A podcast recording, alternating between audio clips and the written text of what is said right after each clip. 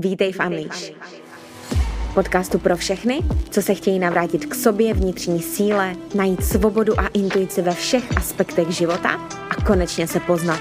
Zkrátka pro ty, co se chtějí vypustit z klece, plné pravidel, masek, musu a nízké sebehodnoty. Jsi připravená se vypustit? Tak pojďme na to. Ahojte a vítejte v další epizodě podcastu Unleash. V dnešní epizodě tu mám dalšího super hosta a je jim Tereska Baronská. Terku možná znáte jako yoga lektorku, ale poslední dobou nebo roky si prošla takovou transformací a vlastně založila svoji vlastní svůj vlastní takový koncept jogy a to yoga sexualis, který se zaměřuje na ženskou sexualitu a vlastně i partnerský vztahy a tak nějak vlastně přiblížit ženám, aby se napojili na sebe, na svý ženství, na svý tělo a zároveň uměli si říct, co, o co, co vlastně chtějí a potřebují. A to nejen vlastně v sexu, ale i v jakýkoliv jiné sféře života. Protože jak děláme jednu věc, děláme všechno. Takže dnešní epizoda je nabombená informacemi, dozvíte se příběh Terky, vlastně jak šla od uh, profesionální gymnastky vlastně přes jogu až po studium vlastně toho, jak být dula v Austrálii, k tomu, že se vrátila a právě začala se zabývat tímto tématem. Otevřeme témata jako teda sexualita, o tom, že sexualita je něco, co předchází zdraví, stejně jako příprava na těhotenství před, před, vlastně předchází samotnému tě, těhotenství. Dozvíte se, jaký jsou tři fáze sexu, který i ona vlastně ve svém projektu Užijte si to uh, učí. Dozvíte se taky, co je vůbec zdravá sexualita, jak začít i mluvit s dětmi o, o sexu, o sexualitě, kdybychom tohle téma vůbec měli otevřít. Jak se stavit i k tomu, pokud uh, vlastně ty a tvůj partner máte jiný libido nebo jiný preference. Dá se vůbec udržet tak vztah? Jak to vykomunikovat? Na čem skutečně záleží?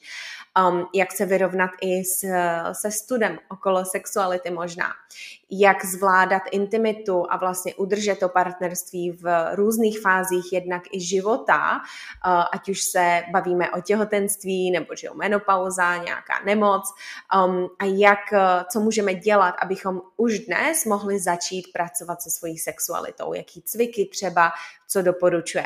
Takže tohle to všechno a mnohem víc eh, otevřeme v tomhletom rozhovoru, stejně tak jako její projekty, čím se zabývá, takže určitě si Terku uh, vyhledejte, máte popisek v bio a mrkněte na její projekty, ať už yoga sexualis, nebo právě užívejte si, kde se zabývá ještě víc vlastně uh, se svým společníkem více o sexualitě a intimní, uh, intimní sféře vlastně už v párech, nebo i je to pro singles, ale vlastně učí tu komunikaci tam. Takže je spousta věcí, co vám Terka může nabídnout a těším se, že se na to podíváte. No a než se vrhneme do podcastu, jenom chci připomenout, pokud uh, vás podcast a různé epizody inspirují, motivují, dávají informace, edukují, tak určitě nezapomeňte podcast ohodnotit. Budu moc ráda, když dáte odběr, je to taková podpora virtuální obětí za to, že už tady přes dva roky vlastně šíříme uh, content, uh, content takhle pro vás a že vůbec může vznikat, tak aby to mohlo mohlo pokračovat, tak budu vděčná, když budete sdílet, dáte odběr a třeba pošlete někomu, kdo taky potřebuje se vypustit trošičku do těchto těch témat. Tak jo, já moc děkuji za poslech a tady už je rozhovor s Terkou. Tak, který, vítám tě v podcastu Unleash a těším se, že tady vypustíme z klece tu tématiku, který se věnuješ, takže moc se na to těším. Vítej a pro všechny posluchače, pojďte si to s náma užít. Ahoj a děkuji za pozvání. Tak, který, než se dostaneme k té tematice, jaký se vlastně věnuješ, hmm. tak právě mě by zajímalo, co tě k ní vlastně dovedlo co tě vůbec dovedlo k józe, jak jsi vyrůstala, co tě formovalo a jak se vlastně tohle to vyvíjelo, co byly ty klíčové momenty, které tě vlastně dovedly k tomu, že jsi založila vlastně yoga sexualis a věnuješ se této tematice. Tak když bychom začali tím začátkem, tak jak to bylo? Začátkem. Uh, já s tělem koketuju už hodně dlouho. Uh, od pěti do 16 jsem dělala vrcholově sportovní aerobik, což je něco jako gymnastika. takže uh, tam už vlastně jsem poznávala svoje tělo skrze pohyb a dostávala jsem se do hodně velkých rozsahů, do hodně velké dynamiky, která se mi tehdy uh, zdála úžasná, teďka zpětně si to zase tolik nemyslím, nicméně uh, tehdy jsem tomuhle sportu věnovala hodně energie, hodně pozornosti, hodně času, takže uh, si myslím, že tohle mi obecně formovalo to, že momentálně jako nedokážu být bez pohybu, nedokážu mm, mít třeba týden, kdybych jako neudělala vůbec nic, kdybych nešla na kolo a tak dále. Takže já se primárně opírám o tělo, že jsou některý lidi, kteří jsou spíš jako hlavoví, tak já jsem zase víc taková pocitová, zaměřená na fyzično. No a právě v 16, kdy jsem potřebovala tak jako ukončit kariéru, tak to bylo z toho důvodu, že za prvý jsem teda měla náročnou školu a já jsem tehdy už dělala maturitu, že jsem maturovala dvakrát, jednu francouzskou, jednu českou maturitu mám. A to se mi pak ještě sešlo s úrazem kolene. Takže jsem skončila gymnastiku a tehdy jsem byla poprvé na lekci jogy, protože moje máma chtěla jít na jogu, já jsem měla potom úrazu kolene a chtěla jsem něco takového jako jemného, takže jsem s ní šla. No a myslím si, že to nebyla úplně láska na první pohled, ale možná tak jako na druhý, protože pro mě bylo hodně zajímavé to, že samozřejmě jsem byla plná těch endorfinů jako u běžně jako jiných sportů, ale a cítila jsem tam nějakou tu hloubku, nějaký přesah a cítila jsem ještě tu jinakost v tom prožitku po, než u jiných běžných sportů. Mm, a měla jsem chuť to objevovat jako víc a dál. Takže eh, několik měsíců na to jsem snad začala pracovat v jednom jogovém studiu na recepci, kde jsem začala potkávat a poznávat uh, ostatní lektory, kteří měli různý styly jogy a byly to vlastně různé osobnosti. Mm. A tím jsem si uvědomila, že ta yoga má opravdu jako obrovský spektrum lidí, který přitahuje. A to mě vedlo k tomu chtít poznávat uh, jogu jako takovou víc a dál. No a vlastně rovnou v 17 jsem si dělala už eh, lektorský kurz. Čekala jsem do 18, abych mohla dostat ten papír.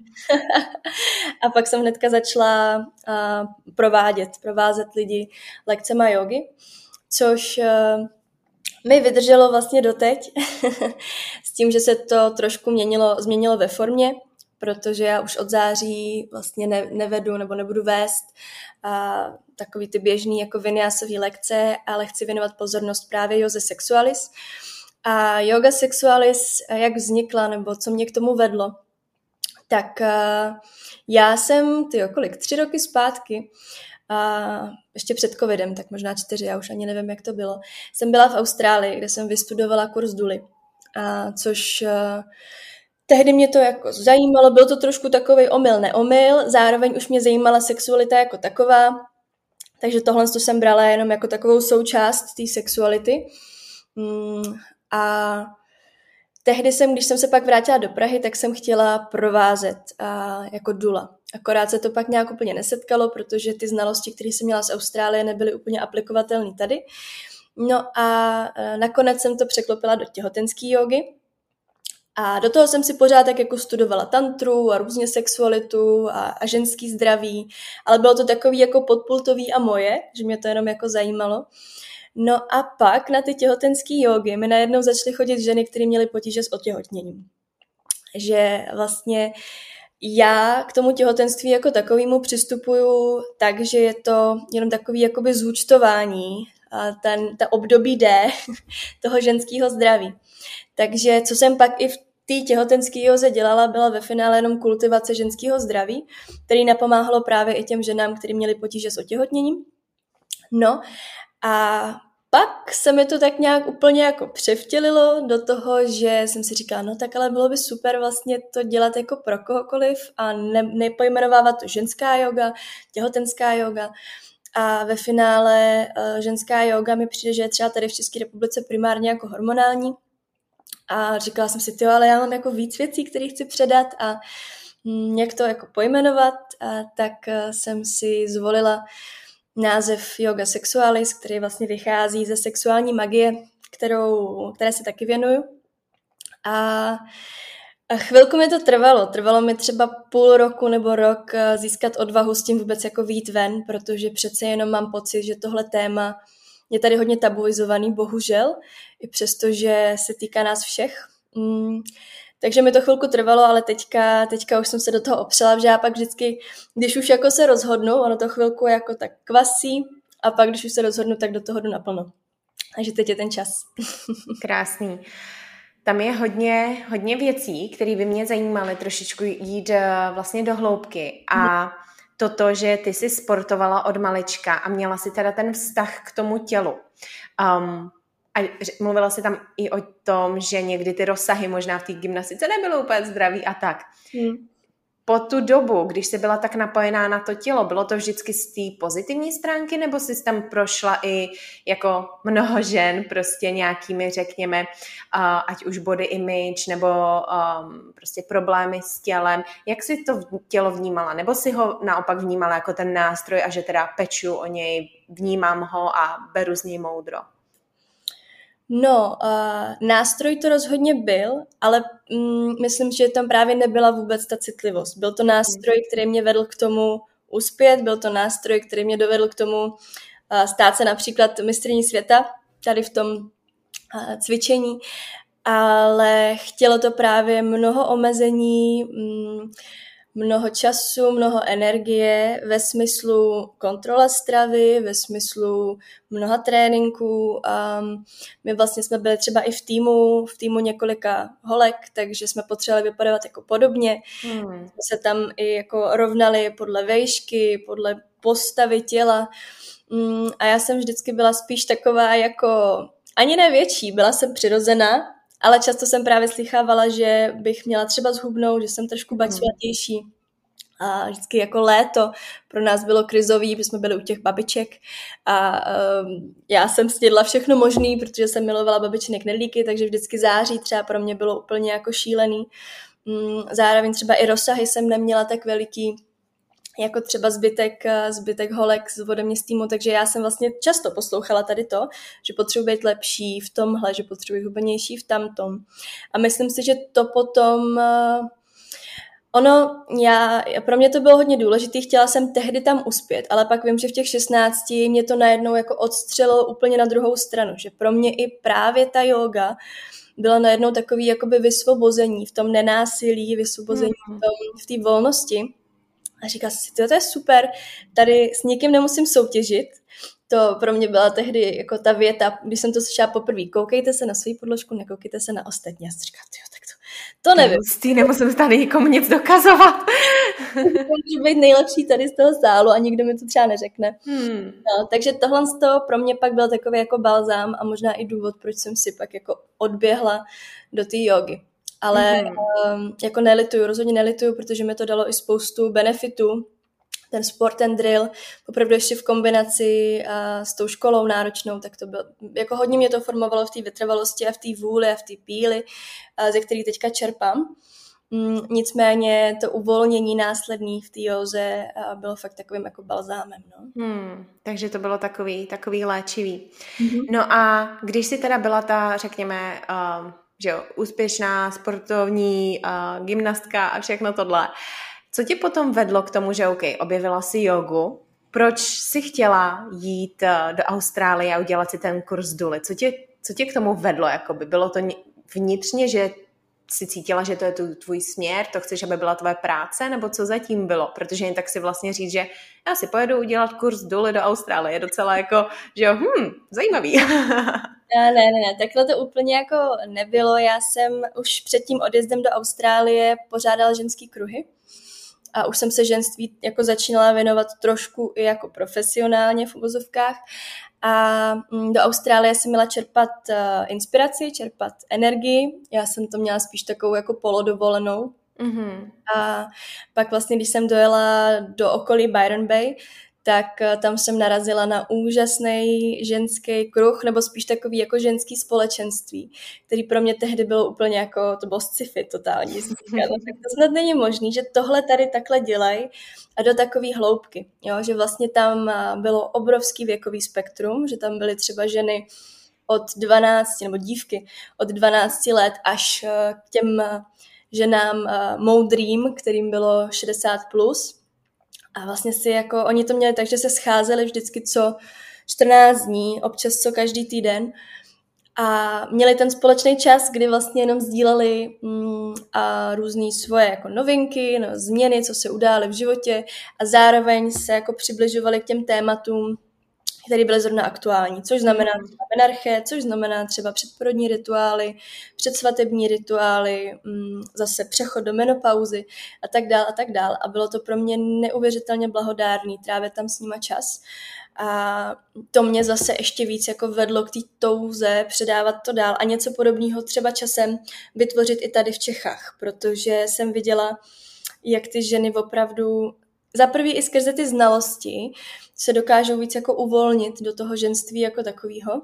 Mm-hmm. Je třeba i ty, i ty dívky, jako jo, že prostě uh, nevím, kolik žen tady v Čechách uh, vědělo, dopředu, předtím, než menstruovali, že eh, mají tady ty možnosti, jak si můžou tu menstruaci ošetřit, tampon, vložka, tohle, tamto, jak to vypadá, jak dlouho to trvá, jo, a eh, vždycky eh, třeba, když slyším pak příběhy svých klientek, tak se nestačím divit, že to je fakt jako příběh za příběhem, který je takový traumatický skoro až. Mm-hmm. Takže tady ty věci se mi vlastně líbily, že tam byla ta prevence toho překvapení a mm-hmm. zároveň tam byla hodně cítit ta vzájemná podpora těch žen, že vlastně mm. nepřišli sami na jakoukoliv fázi toho života. Mm. A to je něco, co vnímám i tady, jak říkáš, že jakoby jsme tu hodně in, izolovaný, individualizovaný a i když uh, jsou ženy stále oproti mužům, řekněme, možná víc otevřený, tak uh, i tak tu chybí trošku ta jakoby komunita a podpora v tomhle. A ty jsi tam zmínila další důležitý bod uh, předtím v tom tvém vyprávění, že vlastně i ta tvoje jakoby yoga sexualis, že je to vlastně taková jakoby příprava, že to těhotenství jeden jde a s tím, co víme, jaký můžou být problémy jakoby s otěhotněním, lidi jsou často překvapený, ale protože jakoby se na to ani nepřipravují, řekněme, jakoby, že hmm. jednoho dne, jo, že nebu, mm, řekněme, nepečují možná tak eh, moc o tu svoji fertilitu. Já jsem právě dřív zas taky uh, paralela možná v australském podcastu jednom poslouchala právě jednu ženu mluvit o tom, že OK, my se bavíme o trimestrech první, druhý, třetí, ale nikdo vlastně až tak jakoby nedává důraz na ten trimestr takzvaně nula, což je ta příprava vlastně, mm. což je na, o tom jako mít to zdravé tělo, mít vlastně ten zdravý cyklus a tyhle věci. Takže ta příprava je tam uh, i důležitá v tomhle tomu. Pojďme mhm. se teda zabřednout do tvý jogy sexualis. Co, uh, co vlastně, jak bys pojmenovala jakoby zdravou sexualitu? Co to znamená a jak nám to může pomoct uh, třeba právě jakoby s naším cyklem, uh, využitím našeho potenciálu? Jak bys pojmenovala sexualitu zdravou? Já si myslím, že sexualita je součástí nebo možná i takovým jakoby výsledkem našeho životního stylu. Takže strava, takže schopnost komunikovat své potřeby, své hranice a to, jak žijeme, v jakých podmínkách žijeme, jaký si dokážeme ty podmínky nastavit, což zase plyne trochu i z té komunikace, ale to, jakou práci dělám, to, s jakým partnerem žiju, a to všechno si myslím, že formuje sexualitu a odráží se to potom na našem fyzickém a psychickém zdraví. Mm, já si myslím, že se třeba často bavíme i o sexu jako takovým a pro mě sex a sexualita je úplně něco jiného, úplně něco odlišného a právě ten sex a ta kvalita toho sexu vychází právě z té sexuality. Mm-hmm. Co třeba i já učím na té joze sexualis je to naučit se komunikovat, eh, vědět, dokázat poznat, eh, jaká strava mi vyhovuje, dokázat si definovat, eh, jak chci trávit čas, v jaký práci, s jakým partnerem, v jaký společnosti. A tohle všechno takový jako celý balíček um, učím ty ženy uh, vnímat, vnímat, definovat si a díky tomu právě se uzdravovat na všech těch rovinách. Mm-hmm. A potom vlastně řekněme ten akt, ten sex je vlastně výsledkem, výsledkem toho, že jo, jak říkáš, protože pak už i ten, řekněme, možná partner bude zdravější, ne toxický, protože si ne, nepřitáhneme, budou tam nějaký ty hranice, bude tam jiná komunikace, uh, takže i to, i to bude vypadat, vypadat jinak. Um, co by si poradila někomu, kdo je jakoby moje sexualita absolutně nevím, jsem úplně odpojená, co to je, nesnáším svý tělo, jak vůbec jakoby právě může, může začít, co jsou ty první kroky, co by si poradila? No, myslím si, že právě je to ta vzájemná inspirace těch žen, který se o to zajímají. Takže právě třeba například ten eh, ženský kruh, kdy potom uh, se třeba i ty témata s nás otevírají, um, kdy jsou tam zajímavé třeba informace pro tu ženu, který potom právě inspirují v tom a dozvědět se třeba něco víc. A já si myslím, že těch dveří je opravdu jako spousta. Můžu začít přes tu stravu, která mě nahodí pak to libido, jo. My si hmm. fakt neuvědomujeme často, přijde mi, že čím dál tím víc, což je super, ale to propojení vlastně, hmm. jo, jak všechno, jenom spojená nádoba, všechny ty úrovně nějakým způsobem ovlivňují naši psychiku, naše zdraví, naše konání, naše schopnosti komunikovat. Takže je to vlastně úplně jedno, kde začít. Hmm ale důležité je začít. Což si myslím, že právě může být uh, ten pohon v tom ženském kruhu. Hmm. A tak super, a třeba tahle žena prostě se mi líbí, jak, co z ní vyzařuje, jaká je a já cítím, že to v sobě mám třeba taky a chci to jenom jako otevřít. Jasně, a třeba se inspirovat právě tím, co dělá a zkoušet to. Mhm. Když jsi zmínila tu stravu, co by si jestli se to dá vůbec jako zobecně, samozřejmě je to individuální, že jo, ale možná existují nějaké, jako řekněme, obecné pravidla, tak nějak jako v holistickém zdraví, že jo. Jaká strava je klíčová pro zdravou sexualitu? Co si musíme zajistit, abychom měli zdravý, zdravý libido? V čem případně vnímáš jako právě um, nějaký odchylky nebo problémy častý? Um, no, já mám pocit, že je dobrý jíst tak jako intuitivně, ve smyslu, na co mám zrovna chuť, nemít tam právě zase tu urputnost toho, tak teďka bych měla si dát ten salát, když prostě mám chuť třeba mm. na mhm. něco jiného. Takže já třeba osobně za sebe v tom mám takovou jako lehkost a právě i skrze tu lehkost a to nelpění a tu neurputnost mě to ve finále vede k tomu mm, jíst uh, primárně ovoce zeleninu a pak uh, k tomu nějaký maso občas a tak dále ale uh, já, mm, já si myslím, že zase i ta sexualita se právě uh, projevuje i v tom, jakým způsobem třeba jíme. Jo, ve smyslu, jak moc si dokážu to jídlo užít, jestli jim uh, a koukám u toho na seriál, nebo jestli si dokážu sednout a prostě se soustředit pouze na tu jednu věc. Mm, my jsme poslední dobou hodně jako rozštěpený v té pozornosti, potřebujeme dělat hodně věcí naraz, což zase se pak propisuje i třeba do toho aktu sexu jako takového, kdy uh, se s někým miluju, koho miluju, kdo je mi blízký, do toho třeba myslím na faktury, do toho myslím na práci, jo, a nedokážeme vůbec jako sekvenčně žít. Hmm. Takže podle mě třeba i základem tý, mm, toho stavění si toho domu, vlastně ty podklady, můžou být to dokázat si říct, na co zrovna teď mám chuť, dopřát si to a opravdu si to jídlo jako vychutnat. Hmm samostatně, bez ostatních vlivů a věmů. Vlastně naučit se být v té přítomnosti, že jo, a v té přítomnosti i jenom můžeme vnímat to, co, na co skutečně máme chuť. Ne takže budeme lítat, koukat a jako ptát se venku. A jak i říkáš, ten požitek je u toho důležitý a to je něco, i co, na co s klientkama často narážím, že vlastně um, člověk, i když bych to tak uh, vzala z toho, co s klientkama často řeším, nějaký emoční jedení, přejídání a tak, často proto, že si to člověk neužije a je tam ještě takový chybí mi to, chybí mi to, ještě něco tomu chybělo, přitom tělo je fyzicky plný, ale my nejsme uspokojení. A vlastně ta vnitřní sytost, ať už se bavíme o jídle nebo sexu nebo čemkoliv, je v tom to vnímat, být v té přítomnosti s tím, jako vnímat to skutečně těma věma, věmama, ať už je to ta chuť, nebo když se díváme, že jo, a jak říkáš, jsme rozštěpený a v hlavě nám lítají pomalu to-do listy, když se máme s někým milovat, což je jako smutný, takže mindfulness, yoga, meditace, breathwork, je to třeba.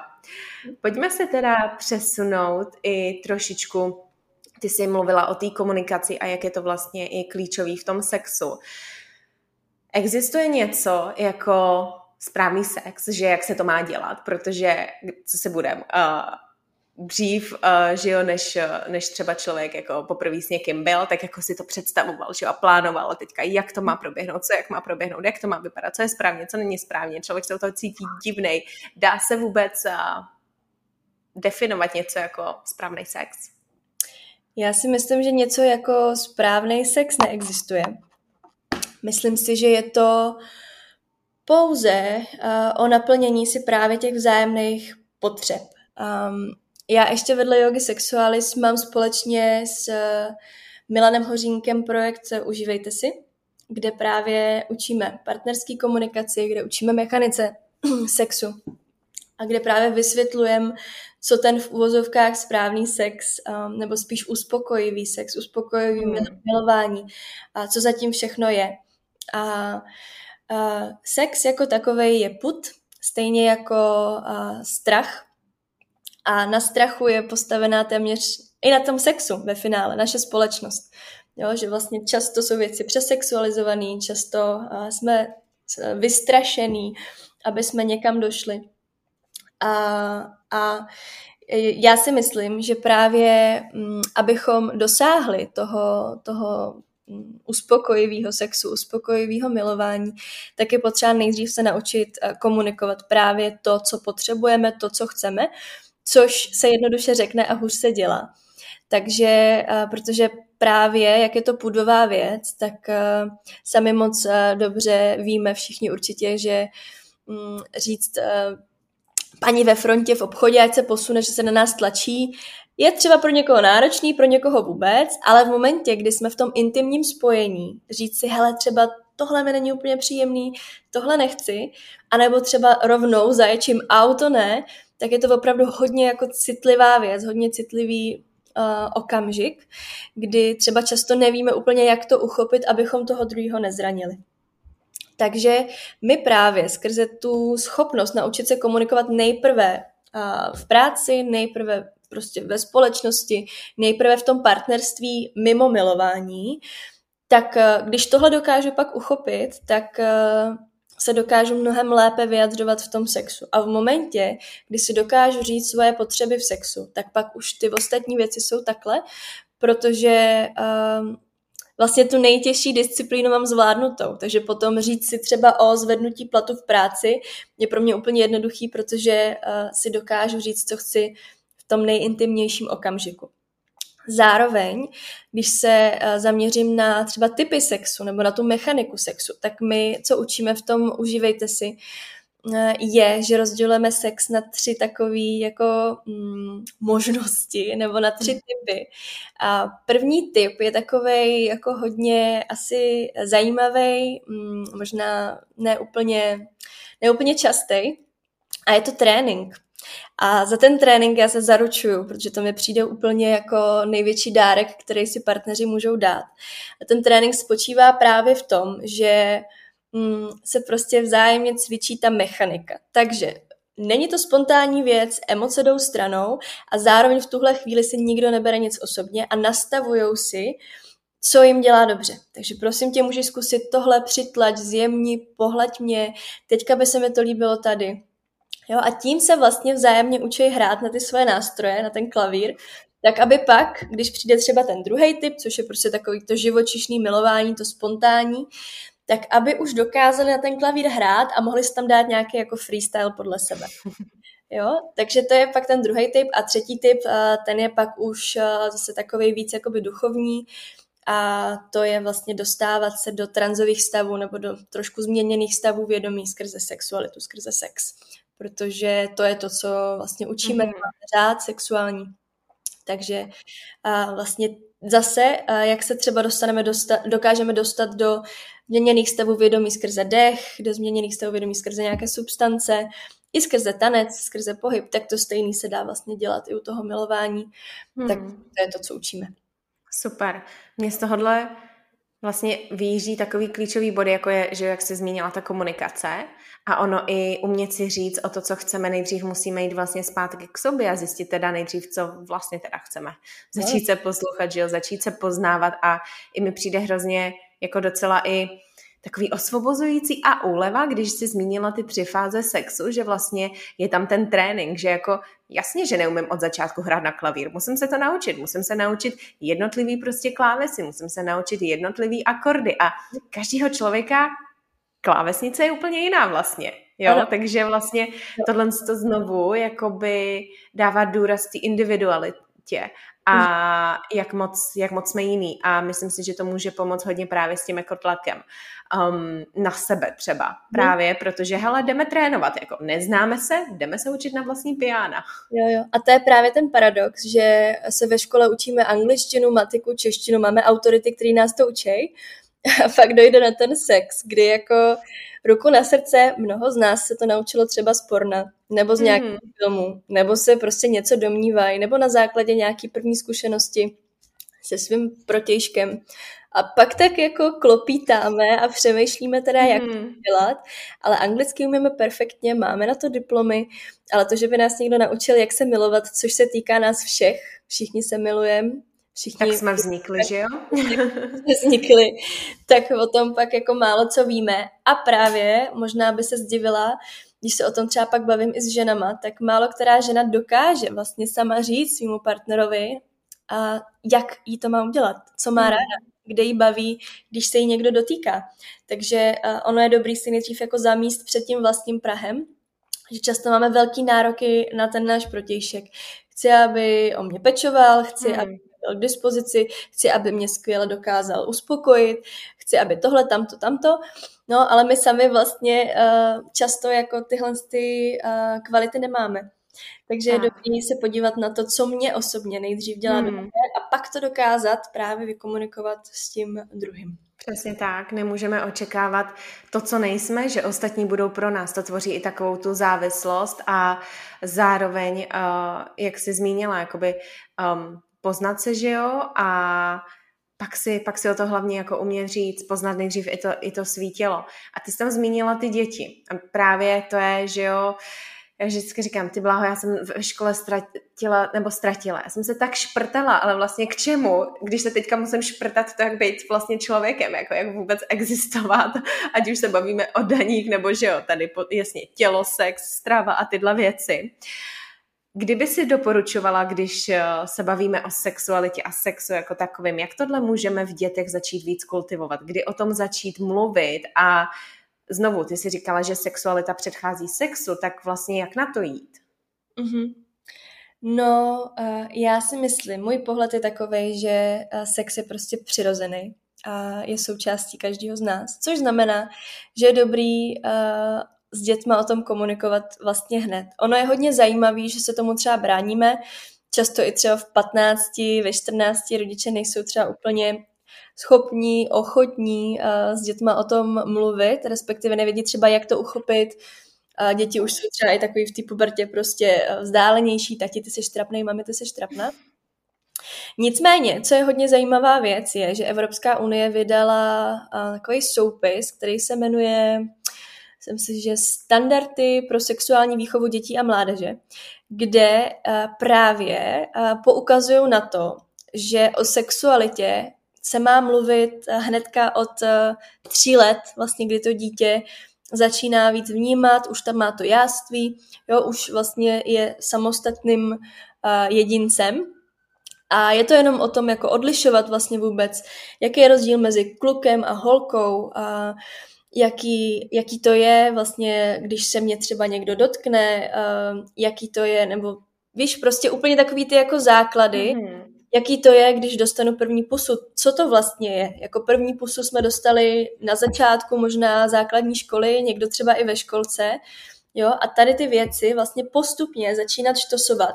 To je vtipný, tam je úplně jakoby vidět i tabulka, jo, kdy, o čem se bavit s těma dětma. Hmm. A je fakt jako hodně zajímavý že některé témata by se údajně měly otevírat poměrně brzy, jo, mm-hmm. na, na ten pohled toho kolektivu, který tady máme. Mm. Takže třeba i jako partnerství by se mělo probírat už třeba v šestém, sedmém, osmém věku, kdy jako uh, ty děti začínají se držet za ruce, začínají vlastně ranit, začíná tam být ta blízkost a nějaký to zamilování díky těm uh, hormonálním chemickým koktejlům, který prostě mezi náma jsou. Mm, takže můj pohled je takový, že by se tyhle věci měly komunikovat co nejdřív, z toho důvodu, aby tam zase nebylo nějaké to tajemství nebo nejasnost, aby tam právě byly ty znalosti, které pak uh, z toho dělají tu přirozenost. Hmm. Hmm. A teďka, jak jsi to zmínila, tak já jsem měla úplně takový problesknutí, že vlastně jo, teď já už jsem na školce vlastně si hrála na uh, mamku s taťkou, s nějakýma spolužákama a leželi jsme na sobě prostě. A ostatní byly naše děti, nebo si pamatuju, Ježíš s jedním klučinou, když jsme chodili spát vlastně a četlo se nám, tak my jsme se tam pod peřinama jako nohama, jsme se tam jako šmátrali no, nohama, jo, úplně a úplně spocený nohy nehorázně. Prostě ta chemie tam byla, že jo, ten, ten put tam byl, takže možná čím dřív, tím líp, jako jo, i pro nějaký bezpečí a vyvarovat se různým, různým věcem, ale, ale bohužel prostě to tak zatím není, takže pojďme to, pojďme to šířit. Uh, co by si řekla, když vlastně teda se bavíme o sexualitě, o tom, že třeba o tom uh, mluvit dřív, Potom, když vlastně si najdeme teda nějakého partnera, že jo, často se musíme teprve i učit, jakoby, OK, jak on vnímá lásku, nevnímá lásku, že jo, můžeme se podívat na pět jazyků lásky, ale přijít, je problém třeba, když ty partneři jakoby mají jiný preference v sexu, jde furt, aby ten vztah jakoby fungoval, je OK nějaký kompromis, nebo jak vlastně vybalancovat ty jiné potřeby, jiný chutě, uh, co už je po, pro, podle tebe jakoby, hele, tady ten vztah nemůže fungovat, nebo ne, tady je to o tom prostě nějakým třeba kompromisu. Um, já si myslím, že partnerství by mělo být primárně o tom, že ti dva se v tu chvíli rozhodují, že společně budou růst. Mm-hmm. Jo, mhm. jinak mi přijde, že partnerství nemá smysl. A v momentě, kdy společně jdeme růst, tak samozřejmě je přirozený, že vždycky v nějakém okamžiku jeden přiroste druhýho, ten druhýho pak třeba zase přiroste, pak se srovnají, pak se třeba zase trochu vychýlej. Nicméně partnerství by podle mě mělo být i o svobodě. O velké svobodě a o úctě, o respektu a právě i o těch kompromisech, mm, ale ne na úkor sám sebe. Takže pokud třeba žena nebo muž má nějakou touhu, kterou třeba ví ten druhý, že není schopen naplnit, tak buď je tam varianta, teďka se bavím o čemkoliv, já ti to nedám, ale vezmi si to jinde. Jo? Třeba nechci s tebou chodit tančit, protože mě to prostě nebaví, ale ty si běž. Ty si běž zatancovat, já nebudu žárlit, já nebudu tohle tamto, prostě je to něco, co nejsem schopen ti dát nebo schopna, tak si to vezmi někde jinde, je to tvoje svoboda. Jo, a chci, aby se cítil, cítila dobře. Co se týče toho sexu, tak uh, tam je to pak uh, otázka tom smyslu, že samozřejmě jsou monogamní vztahy, potom jsou vztahy, které třeba mají mm, trošku otevřenější um, ten vztah. A pokud jsou monogamní vztahy, tak tam prostě to je buď o tom, že se omezím, protože uh, mám mnoho jiných benefitů, kterými stojí za to, abych v tom partnerství zůstala. Takže je to nějaký způsob zapření něčeho, co mě láká, na úkor toho, že teda mám partnera, který mi dává spoustu dalších věcí nebo partnerku, anebo zase si to vezmu někde jinde. Ale musím si to uh, s tím partnerem vykomunikovat za jasně daných zase pravidel, dohod a hranic. Mm-hmm. Takže je to o tom větším obrázku v podstatě. A potom vidět zase ty svoje hranice, kde už je to omezení na úkor sebe versus hele kompromis a stojí nám to za to, že půjdeme, že půjdeme v tomhle dál. Mm-hmm když se vlastně načala ty, řekněme, rozdíly v nějakých preferencích. Tady můžeme mít i rozdíly, že jo, v našem libidu. Um, my jako ženy jsme cyklický, tak můžeme zažívat i výkyvy v tom. Zároveň muži jsou v tomhle tom víc takový, bych řekla, jako stabilní a um, a prostě, řekněme, možná jednodušší. um, jak pracovat s tím letím? Jakoby jiný to libido. A co třeba i jako ženy můžeme očekávat? O čem se třeba nemluví, že uh, právě kvůli těm našim fázím jakoby cyklu, co je normální, co není normální?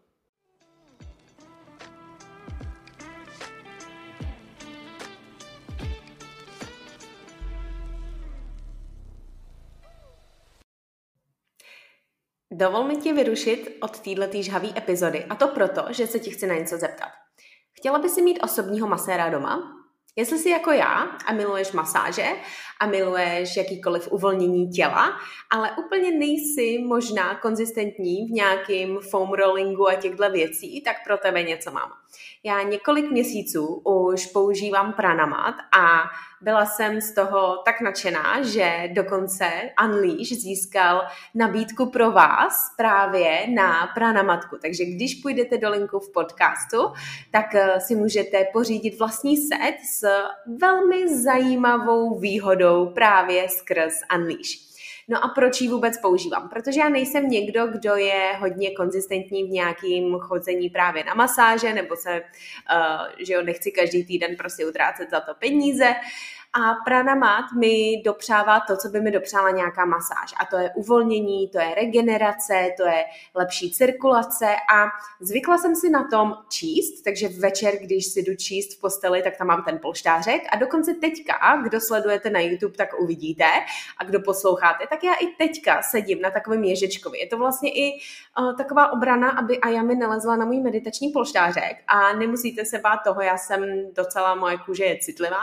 A na píchání, řekněme, eh, je citlivá a docela to bolelo na začátku, ale dám si přesto deku, dám si přesto nějakou vrstvu a je to hrozně pohodlný a příjemný. Takže pro uvolnění tenze v těle, pro uvolnění i napětí a právě emocí, jak víme, emoce jsou v těle, je tohle to úžasný. Takže pokud Pranamat je něco, co by vás zajímalo, tak určitě běžte do linku v podcastu a zároveň jsem strašně ráda, že je to něco, co prostě souhlasí se všema hodnotama, který zastávám. Udržitelnost, wellness, holistický zdraví, prostě stab, eh, dlouho, dlouhotrvající, řekněme, účinky, jsem chtěla říct stabilita, ale to se myslí jako, že dlouhověkost, Prostě, že to je něco udržitelného, není to něco, co udělám jednou a takový ty nějaký uh, rychlo, rychlo pomůcky.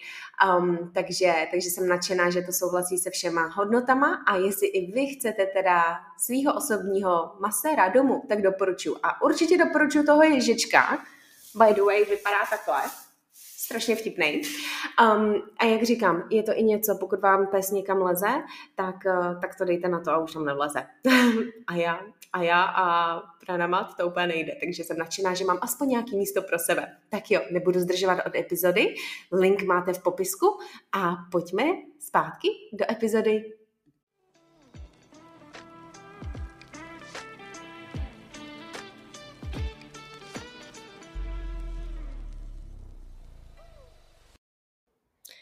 Um, já si myslím, že samozřejmě uh, libido je různý, nicméně uh, z pohledu ženy, tak uh, mám pocit, že to libido často u ženy klesá, padá i z toho důvodu, že třeba muž úplně neví, jak tu cykličnost uchopit.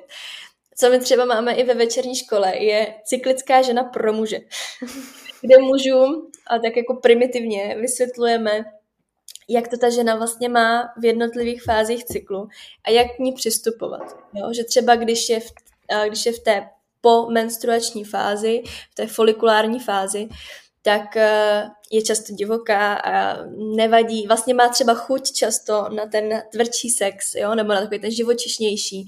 Potom zase, když je v té ovulační fázi, tak e, tam potřebuje víc hlazení. A nebo třeba ne, jo? třeba taky zase ještě pořád má ráda tu divočinu, což je pak zase o té komunikaci, ale obecně eh, spíš eh, je taková hladivá. Potom eh, v té premenstruační fázi je zase ta žena spíš taková, že možná nechce, možná se chce spíš tak jako vzdálit, anebo pokud, tak aby to vedla spíš ona, tak aby jí to bylo příjemný.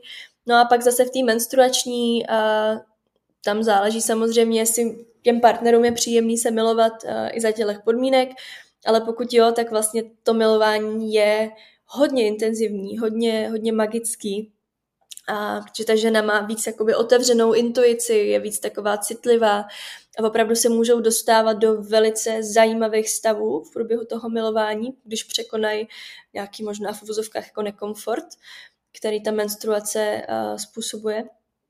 A, takže tam je vlastně taky jakoby velký potenciál prožitků, a velice jako zajímavých, velice intimních, um, hlubokých.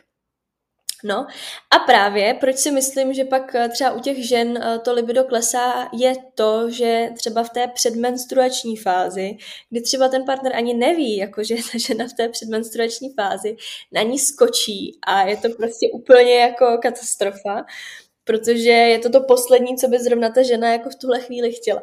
Hmm. Takže uh, jsou ženy, které dávají na ledničku prostě kolečko, kde mají šipku vždycky, jako kde, kde jsou zrovna ve fázi cyklu, ale myslím si, že je úplně v pohodě třeba nazdílet i jako hmm. ten svůj kalendář menstruační, kde se můžu podívat, teďka máte znalosti a řekne si, aha, no tak super, takže teďka je v té po menstruační fázi, v té folikulární, no tak super, tak třeba prostě bude mít velkou chuť, tak na to prostě skočíme, skočí na to, nebo zase tehdy tamto, tehdy tamto, jo. Takže si myslím, že v momentě, kdybychom dokázali uchopit tu barevnost uh, té ženy, a jak muži, tak ženy, že ženy vlastně taky často jako úplně mm, zase nevědí, nedokážou si určit, co a jak, tak uh, tak by to bylo mnohem veselější. Ale tam je pak zase ještě další úroveň samozřejmě, což jsou antikoncepce.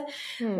Když žena bere antikoncepci, tak eh, jde cykličnost úplně stranou, což eh, vlastně cyklická vůbec není. Je takový jakoby trošku polomuž, co se týče robutek, že jo? Driveu a elánu. A, takže a tam pak je to taky jakoby zajímavý, že občas třeba i muži mm, z té nevědomosti třeba poměřujou, jo? že tam, tam, když jsem měl tuhle tu ženu, tak prostě ta jako jela a, a měla to takhle a ty jsi teďka taková a třeba tam tam měla předtím tu antikoncepci a tahle žena třeba zrovna hmm. nemá, jo, takže a prostě já si myslím, že tou pohonou silou jsou fakt ty znalosti, kdy budeme všichni vědět, že když mám antikoncepci, tak mám jiný vnímání, vnímám jinak třeba i vůni toho protějšku, a mám spoustu případů a, svých klientek, kdy vlastně odstranili antikoncepci a chystali se počít a najednou zjistili, že jim ten muž vlastně nevoní, protože měli hormonální koktejl úplně mm-hmm. najednou a teďka jako šok, že jo? Yeah. Protože to nevěděli, nečekali. Mm. No a teďka se jim to celý jako zhroutilo, protože už byli třeba svoji, už byli prostě manželé, teď se chystali na to dítě a najednou prostě jako uh, zaraženo. Mm. Jo, a co mám teďka dělat? Teď už jako tady jsme prostě spolu a chystali jsme tu rodinu a teďka to najednou mm. a teďka ještě další katastrofa, to tělo je chytrý, takže když mi nevoní, tak prostě neotěhotním a tak dále, a tak dále. Takže mm. Kdybychom tyhle informace měli a znali, tak si myslím, že by to bylo všechno mnohem jednodušší. Mm-hmm. Takže zase znalosti, znát se, i to komunikovat a i vědět vlastně, jaký tam můžou být, řekněme, nějaké limitace nebo ovlivnění zvnějšku. A jsem strašně ráda, že si to tady říkala, protože já jsem zrovna nedávno opět v nějakém jako podcastu a pak jsem uh, si to i jako studovala, že vlastně kolik žen a rozvodů bylo po tom, co ženy vysadily antikoncepci. Jo, jo. Protože právě ty for, tě, skrz ty feromony začaly vnímat, že prostě to není ten partner. A to není tak, že jako najednou vysadím a hele, to není on, jo, ale prostě to i ta ženská intuice se jinak probudí, jinak vnímáme, že jo, jinak vnímáme sebe, začneme vidět víc, možná nějaký ty červený vykřičníky um, a jaký to má vliv a to je to je prostě něco, o čem se tak moc nemluví. A už dlouho neberu antikoncepci, protože mamku to skoro zabilo. Pak zjistili, že i mě vlastně, já to nemůžu mít. A mě by zajímalo, prošla jsi si i ty sama, máš zkušenosti s antikoncepcí, nebo vůbec to je něco, čím si nepolíbená?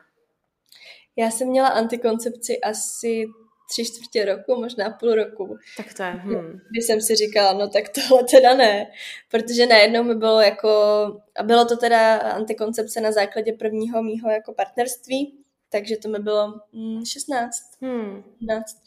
A, a jako věděla jsem, že teda ani náhodou, že je mi zlé. Já jsem vždycky byla poměrně citlivá v rámci jako vnímání svého těla, v rámci signálů svého těla, takže jsem hnedka věděla, že je zlé. Hmm.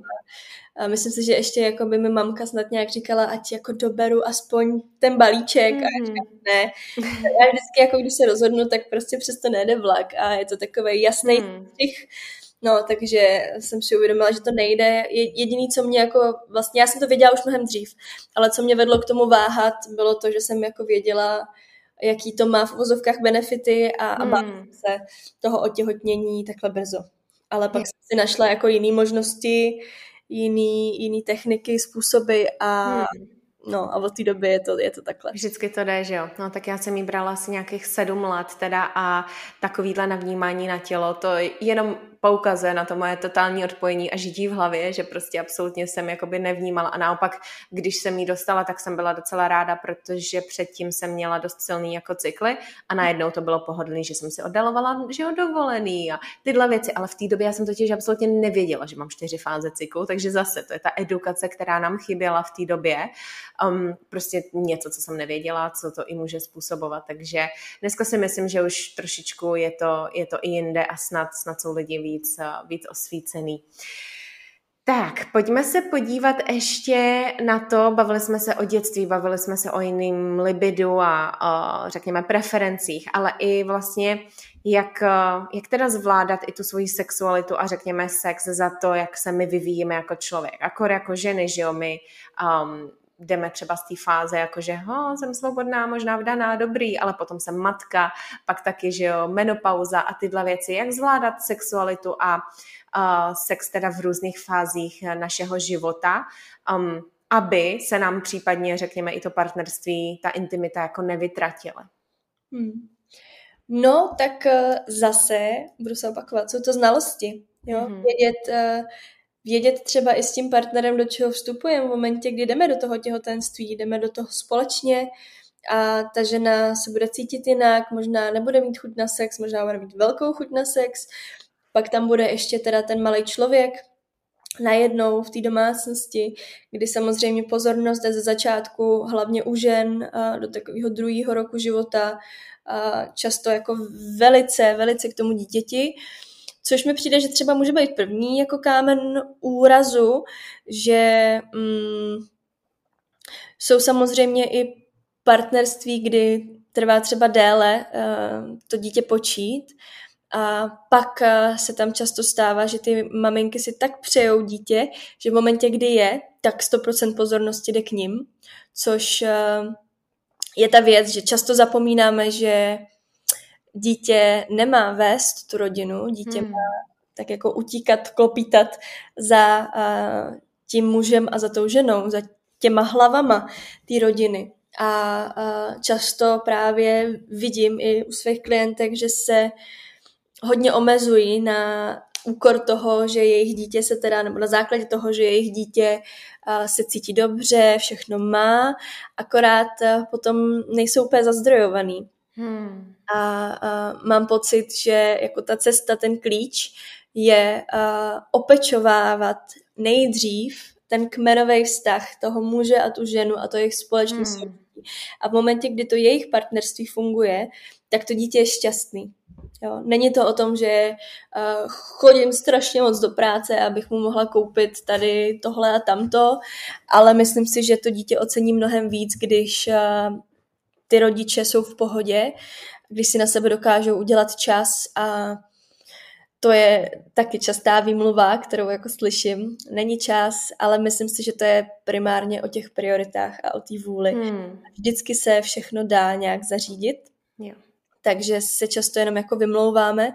Takže třeba co se týče tady té fáze, tak si myslím, že je to primárně opravdu o tom určit si priority, určit si to, že oni dva jsou uh, tím hlavním, co utváří tu rodinu v tuhle chvíli, že to dítě vlastně je na nich závislý. Uh, takže je potřeba utvářet tu rodinnou pohodu skrze jejich vzájemnou pohodu. A myslím si, že není ani nic špatného na tom uh, si ten sex jako takovej, třeba když se bavíme o tomhle, uh, plánovat. Nám to vždycky pak přijde jako bizární, uh, napsat si třeba do kalendáře, prostě hmm. se budeme milovat ale ve finále uh, o čem je třeba randění. Hmm. My když se dohodneme, že jdem na rande, tak vlastně... Taky je to plán. By pocit, že tam možná něco bude, hmm. ne, ale už se na to chystám.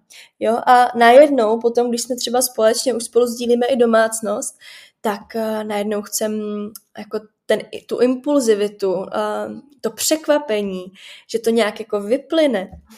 Ale ve finále čekáme tak dlouho, že něco vyplyne, až to jako nikdy nevyplyne a pak je z toho týden nebo měsíc snad i jako bez milování, což zase má už vliv na naše psychické i fyzické zdraví.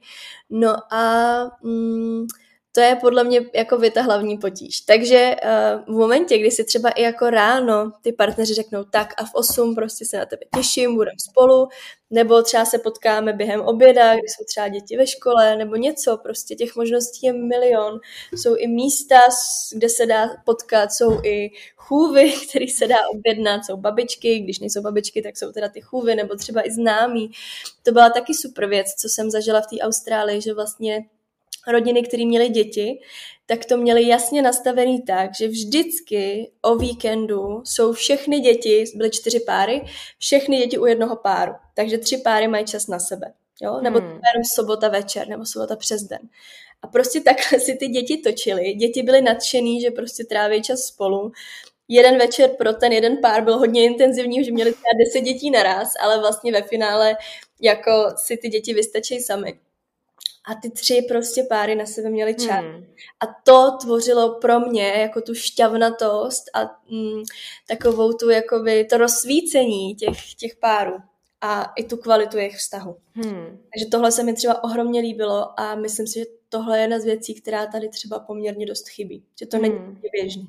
Jo, my čekáme spontánnost, ale vlastně i ta Ženská energie je v chaosu, když nemá nějakou strukturu, že jo? když nemá i ten řád, jakoby, že bezpečný místo a potom, ať už si to, do toho kalendáře dáme, že hele, to je čas pro nás a může tam být sex, nemusí, ale je tam ten pevný čas, tak to je důležité, protože jinak tam prostě dáme spoustu jiných povinností a tady mm, vlastně já ráda vždycky říkám, že není to o tom, že nemáme čas, ale jak, jak si ho tvoříme, protože čas máme všichni úplně stejný. Mm-hmm. A če, je to na základě toho, čemu dáváme ty priority. A jak i říkáš, já sama teda máma nejsem, ale um, co slýchávám, prostě šťastná máma, šťastný rodiče, šťastný dítě. Takže mm-hmm. ten pevný kmen, ze kterého vlastně to dítě vzniklo, že jo, je důležitý ten ohýnek jakoby udržovat, když to tak řeknu. Jo. Ale samozřejmě to neznamená, že tam nebudou změny, že jo. Já tady ještě, protože jsem si prošla jakoby jenom, řekněme, uh, že jsem uh, u toho byla svědkem. Uh, moje mamka byla těhotná, když já už jsem byla dospělá a i moje um, švagrova. A hrozně mě tam jakoby zaujalo to, jak všichni prostě se upínají na to šesti nedělí. Jakoby i doktoři, jak to zmiňují a už ty manželé o tom mluví, že tak za šest neděl my můžeme jít cvičit, za šest neděl my už spolu můžeme spát jsem si říkala, ty vogo, ale jako, kdo vůbec určil těch šest neděl? Jak vnímáš tohle to třeba u svých klientech? Je to fakt pravidlo, že po těch šesti nedělí prostě na to můžou hupsnout a najednou jako sexualita zase super? A nebo uh, je to nějaký jako uměle vytvořený možná konstrukt zase? No, tak zase uh, záleží, je to individuální. Měla hmm. jsem tam třeba známou, který na to hupsli snad týden po. wow. Měla obrovskou chuť, ještě ta žena byla zahrnutá tou láskou, že prostě spolu mají toho potomka a já tě miluju a chci s tebou prostě být i takhle jako intimně, fyzicky. Takže uh, to je taky jakoby jedna... Taky možnost. A, a zase to šesti nedělí se odvíjí od toho, jaký je třeba porod, jaký hmm. je potenství. Samozřejmě ta žena projde obrovskou změnu, takže uh, nejenom, že má najednou bytost, o kterou se potřebuje starat, ale zároveň ona je někým jiným v tu chvíli. Takže samozřejmě tam je jako důležitý nechat to dosednout, Žena může být často i bolavá, což ale je další věc, že vlastně ta rekonvalescence začíná jako hned po porodu. Hned v momentě, kdy třeba se ta žena postaví a dojde si do té sprchy. Už jenom to, že vlastně začne chodit, tak tam začíná posilovat svaly pánevního dna a už prostě to tělo se začíná regenerovat. Um, my třeba i v té Austrálii jsem právě tam, jsem tam zažila několik porodů, a v tom šesti nedělí jsme chodili za tou ženou o ní pečovat, tak aby mnohem rychlejš byla jako zpátky, tak hmm. ne, ne zpátky, byla prostě ve formě. Um, takže jsme jí vařili, dělali jsme jí masáže a tak a prostě jsme se snažili, aby to tam jako vzkvétalo, aby její jediná starost byla nakojit dítě. Občas jsme i přebalovali my aby prostě odpočívala. Ale jako obecně, já vlastně, jako šesti neděli je důležitý, ale mám pocit, že uh, ta žena se dostane zpátky třeba až po devíti měsících, že opravdu těch hmm. devět měsíců po stejně jak dlouho trvá vlastně to těhotenství, tak stejně potom uh, trvá z mýho pohledu uh, to navracení se do nějaký svý jako normy, do nějaký svý přirozenosti. Ale uh, tak to je jako v mnoha ohledech, že my si tam nastavíme nějaký jako čas nebo názor nebo hmm. já nevím, co ještě a teďka na tom zase jako lpíme, že takhle je to správně, takhle já to musím dělat a takhle to je. Jo, že třeba uh, taky jsem měla uh, známí, který se na to šesti nedělí úplně uzavřeli jako všem. Hmm. Prostě teďka uh, jsme jenom my, nikdo jiný. A hlavně k nám nechoďte, protože prostě nás třeba nakazíte nebo něco. A, no, a, takže to je taky jako variant. Hmm. Jo, takže každý vlastně to ve finále asi uchopuje nějak, ale možná často jako příliš urputně. A myslím si, že víš co, já se vždycky koukám třeba i na ty primitivní kmeny. Že prostě v Africe jako za prvý ta žena je teda v pohodě, protože z těhotenství tam moc jako nedělají velkou věc, porodí třeba 12 dětí, z toho čtyři umřou, prostě je to přirozený a vyprdne dítě na poli, dá si ho na záda a jde prostě zase pro vodu třeba, jo, takže to mi přijde, že jako je ta lidská přirozenost. Takhle to dřív bylo. A najednou my prostě máme postýlky, máme dečičky, uh, rychle po tom, co dítě porodíme, tak ho hnedka jdou zdravotníci očistit, hlavně, aby bylo no. čistý, vonavý, což je zase jako další úroveň.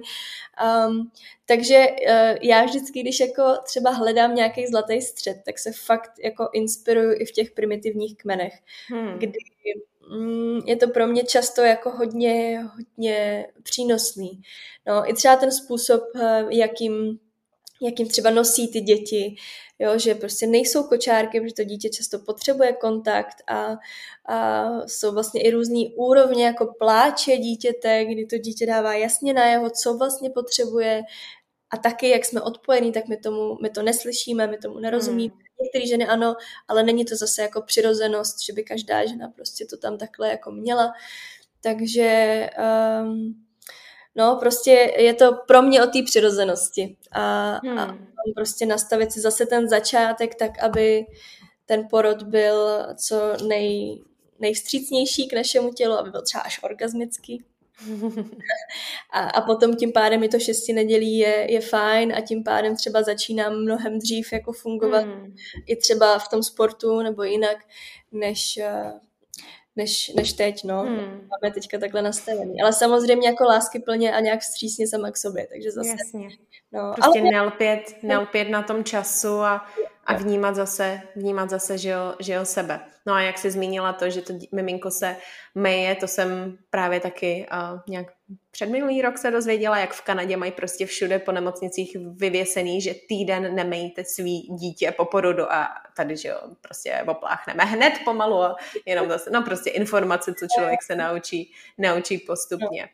Ale Takže... to, si myslím, to si myslím, že je vlastně ta největší uh, asi jako, mm, jak to říct, asi největší jako výzva nenechat se strhnout tím názorem toho kolektivu, jak se to má dělat, ale opravdu jako si najít ten svůj vlastní způsob, který si pak držím. Mm, a stát si zatím, že jo, i když prostě ostatní budou hustit, co je lepší, jako, jako člověk bere ty doktory i jako autoritu, ale ve výsledku pak zjistí, že aha, doktor není ani výživář, jo, doktor není ani prostě tohle, takže vlastně možná ne.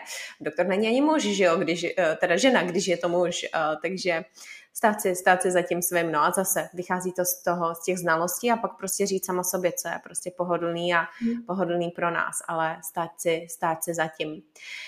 Než se dostaneme do poslední části podcastu, tak ještě bych se právě chtěla zeptat, když uh, právě ty máš, že jogu sexuály, zbavíme se, tady zmínila se i důležitost pánevního dna, což s tím jako hodně souvisí a poznat to svý tělo.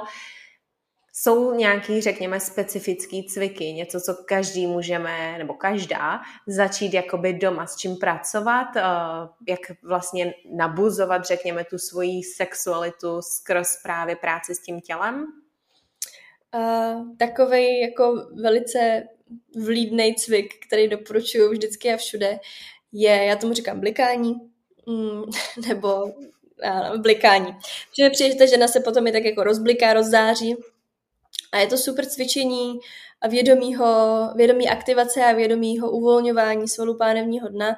A vlastně to primárně zase, jo, ono je zajímavé, jak pak uh, mnoho učení mluví často o tom stejným, jenom jinak. Takže třeba mm-hmm. v jogovém světě je to vlastně aktivace a uvolňování uh, bandy, mula bandy, A což pocitově je, jako když třeba chci zadržet proud moči a pak ho pouštím, nebo jako když se chystám chytnout, zvednout ze země těžkou tašku, tak ty svaly pánevního dna se zatáhnou a pak, že si chci sednout do teplý vany, tak ty svaly se jakoby uvolní.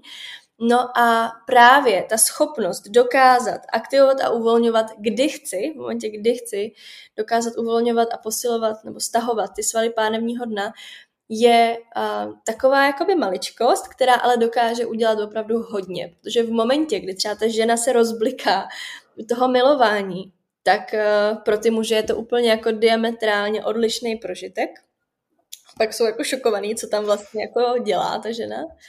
A zároveň i skrze to posílení, uvolnění uh, se to pánevní tak jako spružňuje a zase se tak jako uzdravuje, jo? že je takový prostě um, živější, je vyváženější. no, takže a to je třeba taková jakoby drobnost, která hmm. je z mýho pohledu hodně blahodárná. Mm-hmm. A to si pamatuju na tvý lekci, to furt si tam připomínala a já na to úplně tou myslela a teďka jak ten dech tam dát, že jo. A, no, ale jako jo, člověk pak cítí úplně tu jinou jako energii a i ta práce s tím dechem najednou, hu, to je hustý, hu, nějaký motýlky mám v sobě. A, a na základě toho by mě ještě zajímalo, protože poslední době je spousta jako, že jo, ke všemu jsou pomůcky. Ke všemu jsou pomůcky. Jak se k ním stavíš ty? Protože uh, já i když jdu do tady křišťálového obchodu takového, tak tam mají po, jakoby iony vajíčka a právě křišťály, se kterými můžeš po, uh, pracovat, nebo naopak jako takový ty tyčky, že jo, a s nima taky pracovat. Někoho jsem slyšela, um, nebo v jednom programu, co jsem, tak tam právě jako ta koučka popisovala, jak um, jako by poradila klientce, ať pracuje s černým obsidiantem, nebo jak se jmenuje, než přejde na růženín, protože potřebuje vyčistit nějakou energii v sobě. Její vagina ho očividně jako zlomila úplně a trauma se vypustilo, také jenom uh, hustý. Ale jak se ty uh, stavíš takhle k pomůckám? Uh, máš k ním pozitivní, řekněme, pohled na to, jako že jo, můžeme to používat, nebo bychom se měli spolehnout na to svý vlastní tělo? Mm-hmm. Uh, jedna žena jednou řekla, že do vagíny patří pouze penis.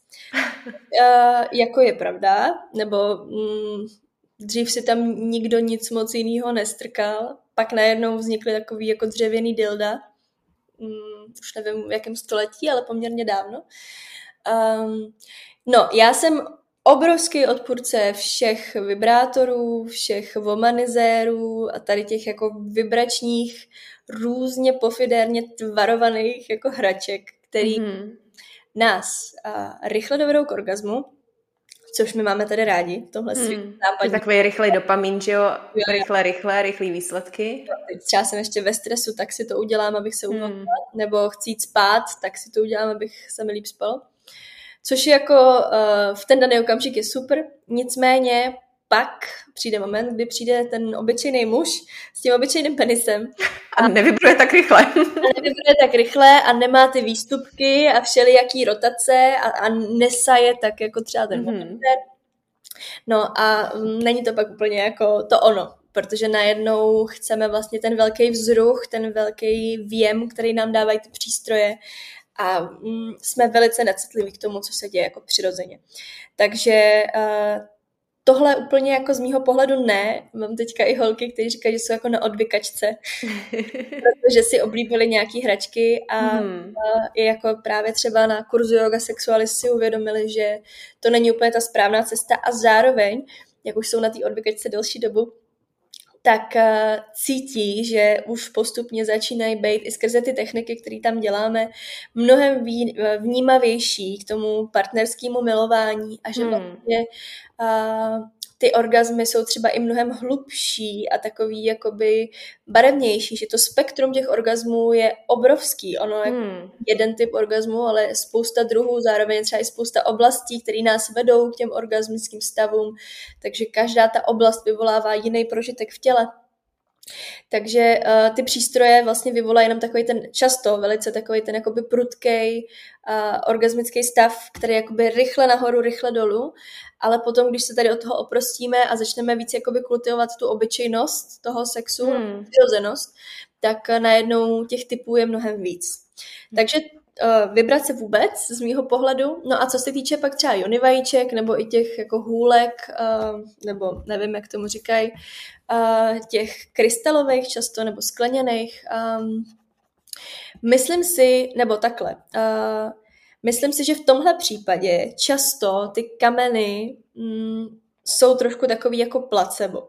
Hmm. Ty energie, kterou v pánevním dnu máme, je neuvěřitelně moc. A často opravdu ten kámen z mýho pohledu slouží spíše jenom jako takový záměr. Že třeba já vím, že teďka potřebuju třeba víc sebelásky a ten růženin mi tu sebelásku prostě dopřeje. Takže je tam jakoby nějaká ta vize, nějaký ten záměr, proč to dělám a s tím pracuju. Což samozřejmě v momentě, kdy nepracuju se záměrem, tak často ta věc úplně ztrácí svoji moc.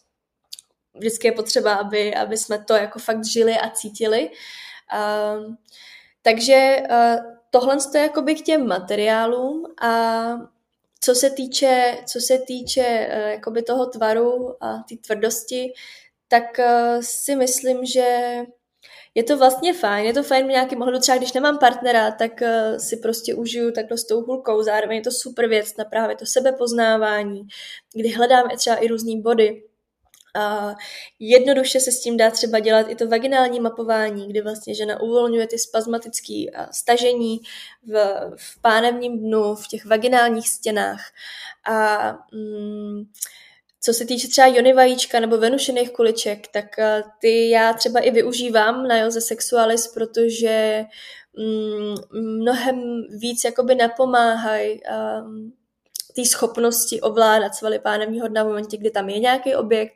Když žena potřebuje posílit svaly pánevního dna, tak eh, si myslím, že se to trošku urychlí v momentě, kdy tam něco má dokáže s tím líp pracovat.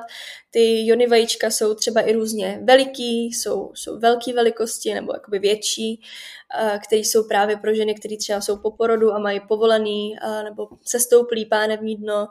A potom jsou to jsou úplně maličkatý, který jsme používali my, když jsem byla na tantrickém kurzu a učili jsme se s tím dělat všelijaký diskotéky a protáčet to vajíčko a dělat tam takovéhle jako věci a srandy. Takže uh, třeba mě Jon Vajíčko hodně pomohlo v tom, hmm. jako pracovat se svalama pánevního dna. Zároveň je to cvičení jako každý jiný.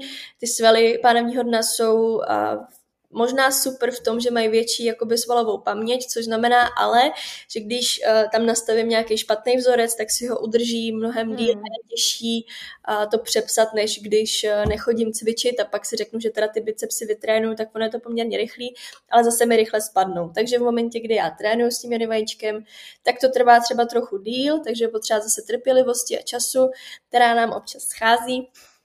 A, ale potom ty výsledky jsou jako super. Akorát zase, když to pak třeba díl nedělám, tak to přirozeně tu schopnost ztrácím. Takže třeba pro mě dřív byla alfa omega umět si to jony vajíčko, nebo třeba i dvě jony vajíčka prostě protočit, že mi to přišlo super, že to umím. A teďka už prostě mi to nedávalo několik let smysl, takže už to zase neumím, jo. Takže je to zase prostě cvičení jako každý jiný, ale myslím si, že nám to může jako hodně pomoct v tom získat větší citlivost v tom pánevním dnu. Mm, super, takže dobrý vědět, že jakoby možná takový ty rychlé věci a typu vibrátora, cokoliv takhle frekvenčního, spíš ne, to nás naučí na možná něco nerealistického a právě ty povrchové prožitky a černobílotu možná i mm. uh, vlastně v těch orgasmech uh, versus uh, právě to, co je víc zaměřený na to pánevní dno, tak nám třeba může právě, právě i pomoct. Mm. Super. Než se dostaneme k poslední části podcastu, což jsou takové rychlo otázky, které po, uh, pokládám úplně všem, mm. a ty jsem ti samozřejmě neposlala, tak, uh, tak je něco, co tu třeba nezaznělo a co si myslíš je důležitý sdílet, co by si chtěla uh, takhle vypustit do světa všem posluchačkám, možná posluchačům, aby, si, uh, aby si z toho ještě odnesli. Hmm, já si myslím, že bych byla jenom ráda, kdyby uh, zaznělo to, jak, nebo aby, aby tam došlo asi tomu jako schrnutí, a jak moc je důležitý opravdu pečovat o tu svoji sexualitu, jak moc je důležitý pečovat sám u sebe, jak moc je důležitý začínat se vším sám u sebe a pak až to případně vyžadovat od toho druhého, vlastně stát se tím partnerem, jakého chceme vedle sebe mít a pak až vlastně si ho hledat.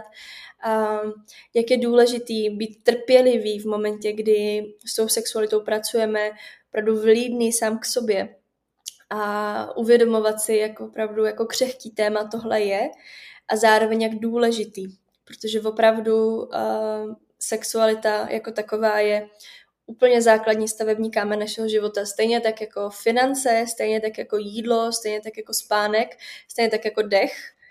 Akorát uh, o jídle se bavíme hodně, o spánku se poslední dobou taky bavíme hodně, uh, o penězích se bavíme neustále všichni velice rádi a ten sex tam pořád nějak jako hapruje, nebo ta sexualita jako tak. Hmm. A, takže bych nám možná jenom všem přála, abychom se vzdělávali v sexualitě. Ženy, mi přijde, že už eh, se čím dál tím víc vzdělávají. Muži taky. Teďka jsme měli třeba i kurz, kde byla převaha mužů, což mě velice potěšilo. A zároveň uh, vzdělávat se společně. Protože třeba můj pohled je takový, že není nic lepšího v ženském kruhu, než když se tam najednou objeví třeba jeden muž s nějakým svým vstupem. Jo, protože přece jenom jako ano, kultivovat tu sexualitu odděleně, ale pak se společně spojit a tam vlastně využít to, co jsme se naučili samostatně. Takže mm-hmm. uh, získávat znalosti a ty znalosti pak prakticky využívat v tom společném soužití jako společnost.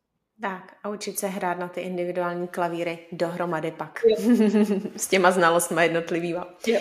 Super. Tak jo, pojďme do té poslední části. Takže to bude takových osm rychlo, někdy ne rychlo otázek, um, který jsem si na tebe a vlastně na všechny připravila. Pojďme na to. Mhm. Když se řekne unleash, neboli vypustit se, co si představíš? Představím si orgasmus. Orgasmický stav, pustění kontroly a naprostý se uvolnění, odevzdání a tomu okamžiku. Super. Co by si chtěla, aby se vypustilo do společnosti, abychom si kolektivně uvědomili? Přála bych si, aby, abychom si uvědomili, jak moc je důležitý naplňovat si své vlastní potřeby. Amen. Dát tam tomu nálepku a prostě zapečetit jo. Bez jakých jeden až tří věcí, rituálů nebo návyků se neobejde tvůj den a my bychom se tím mohli inspirovat. Hmm, mám uh, takovou svoji jako ranní, ranní očistu, která je pro mě hodně důležitá, což znamená očista jazyka, ne ty konvička, kterou si propláchnu nos a potom mám takovou jakoby směs mořský soli a vody, která mě vždycky jako probere. Takže jazyk, nos a pak se přestříkám a, a jdu někam, někam Super. Bez toho jazyka to taky od té doby, co jsem udělala yoga teachers training, tak prostě den bez očištění jazyka nejde. To ostatní ještě musím povyzkoušet a poštelovat. Jedna knížka, podcast nebo zdroj informací, který ti buď změnil život, nebo v poslední době nadchnul? Hmm, ty jo, to je zajímavý. Uh, da, da, da, da. Knížka. ty jo. Já teďka čtu, uh, čtu knížku, nebo čtu. Mám takovou knížku, ke který se vracím a vždycky si tam něco otevřu a něco si přečtu. A je to knížka uh, Magie od Crowleyho která eh, je pro mě hodně, hodně důležitá v tomhle období, protože slovo magie mi přijde, že zní tak jako mysticky, ale ve finále magie je pouze o vědomém žití, mm, tak jak zrovna teď ten život proudí, takže mě to, mě to vede hodně k tomu vědomému životu a k nějaký jako určitý spiritualitě. Takže, mm-hmm. takže magie od Crowleyho. Super. Um, jaký jeden předmět nebo téma by si zařadila do škol? Asi tušíme. Sexuální výchova. Ale nevím, kdo by to učil. To se nejdřív musíme vzdělat my dospělí, abychom to těm dětem pak mohli Jo, jo, jo, přesně tak. Další otázka. Co by tvé mladší já, takže malá, mladší Teres, představ si jakýkoliv věk, uh, by řekla tvému dnešnímu já, když by se na tebe podívala? Uh, jsem na tebe pyšná, podle mě. To je hezký. Já tuhle otázku vždycky miluju, protože to je odpověď většiny, jakože třeba wow, nebo dobře ty, nebo jo, zvládla jsi to. To je super. Co ti přináší v poslední době nejvíc radosti? Nejvíc radosti mi teď přináší um, možná takový to jako ohlédnutí se zpátky za tím, kým třeba byly ženy uh, na začátku kurzu Yoga Sexualis a kým jsou po. Protože opravdu ty změny se mi tam uh, dějou a, a já to opravdu vnímám jako takový svoje poslání v tom inspirovat ženy uh, v tom jako naplňování si potřeb a užívání si toho života mm, a takový ty jako lehkosti. Hmm. Takže v momentě, kdy vidím, že nějaká změna proběhla, tak eh, to je ta moje výživa, to je ten můj zdroj. Takže, takže tohle. Mm-hmm, super. A s tím možná i souvisí, že jo, co momentálně vypouštíš do světa nebo chystáš? Jo, jo, jo. A teďka je těch projektů teda poměrně dost. A v září teďka otevírám kurz Yoga Sexualis, další už eh, čtvrtý kolo, a který už je skoro plný, takže jsem z toho nadšená. Do toho máme projekt Užívejte si pro single i pro páry, jak pro muže, tak pro ženy, kde vlastně učíme právě už tomu vzájemnému soužití mezi mužem a ženou a jak to nastavovat. A další věc, kterou chystáme, jsou výukové karty, mechaniky sexu, což bude podle mě úplně super, až se to dostane mezi lidi, protože to je takový základ, který by měl každý vědět a zároveň je to i podnětná věc k tomu začít se bavit mm-hmm. o mhm. sexualitě, o sexu jako takovým. A zase... Bude to jakože forma hry, nebo... Jo, kde hraje, tak ten škola hrou, škola hrou. Super. A mm, No a ještě spoustu dalších věcí. Budeme dělat eh, human design zaměřený na sexualitu, který si může kdokoliv bude chtít udělat online. A no a další věci. Další věci. Je toho teďka opravdu dost. A, a děláme i roční výcvik a, hmm. a sexualita, protože se primárně v té sexualitě opíráme o traumata. Takže roční výcvik trauma a sexualita společně s Milanem Hořínkem No a, a snad i nějaký merch a tak. Od takových jako uh, blbinek až po hodně hluboký hmm. a zajímavý témata. Super, takže lidi se tě můžou najít na jakýkoliv úrovni vlastně um, touhy změny nebo prostě kuriozity, kterou, že jo, chtějí. A teďka do září si říkala, že vlastně ještě, že jo, vyučuješ ve studiích, takže tě můžou chytnout na tvých lekcích, učíš ve vajceč terapii a yoga letná, pokud se nepletu. A všechno určitě nalinkujeme tady, takže si pak Terku můžete dohledat a její lekci doporučuju. Byla jsem zatím jednou, ale jako proto je i tady v podcastu, protože to bylo tak jako hustý, nebo jako vlastně vniterně, jakoby, ne, že, ne, že člověk pak jakoby, um, nevím, vyjde a jakoby je nějaká změna, ale cítí se vnitřně jinak a to je to, po čem se všichni, všichni bažíme, že jo, a to je, to je super, takže můžu jenom doporučit. No a Terry, tobě moc krát děkuji za tvůj čas, za sdílení, za edukaci tady a i posluchačům jenom chci připomenout, určitě sdílejte, když posloucháte, nezapomeňte odebírat a spojit se s Terkou, pokud chcete prostě jít hloubš do sebe. A tobě ještě jednou moc krát děkuju. Taky díky za prostor. Tak jo, a my se slyšíme v další epizodě Unleash. A nezapomeňte se teda vypustit do sexuality.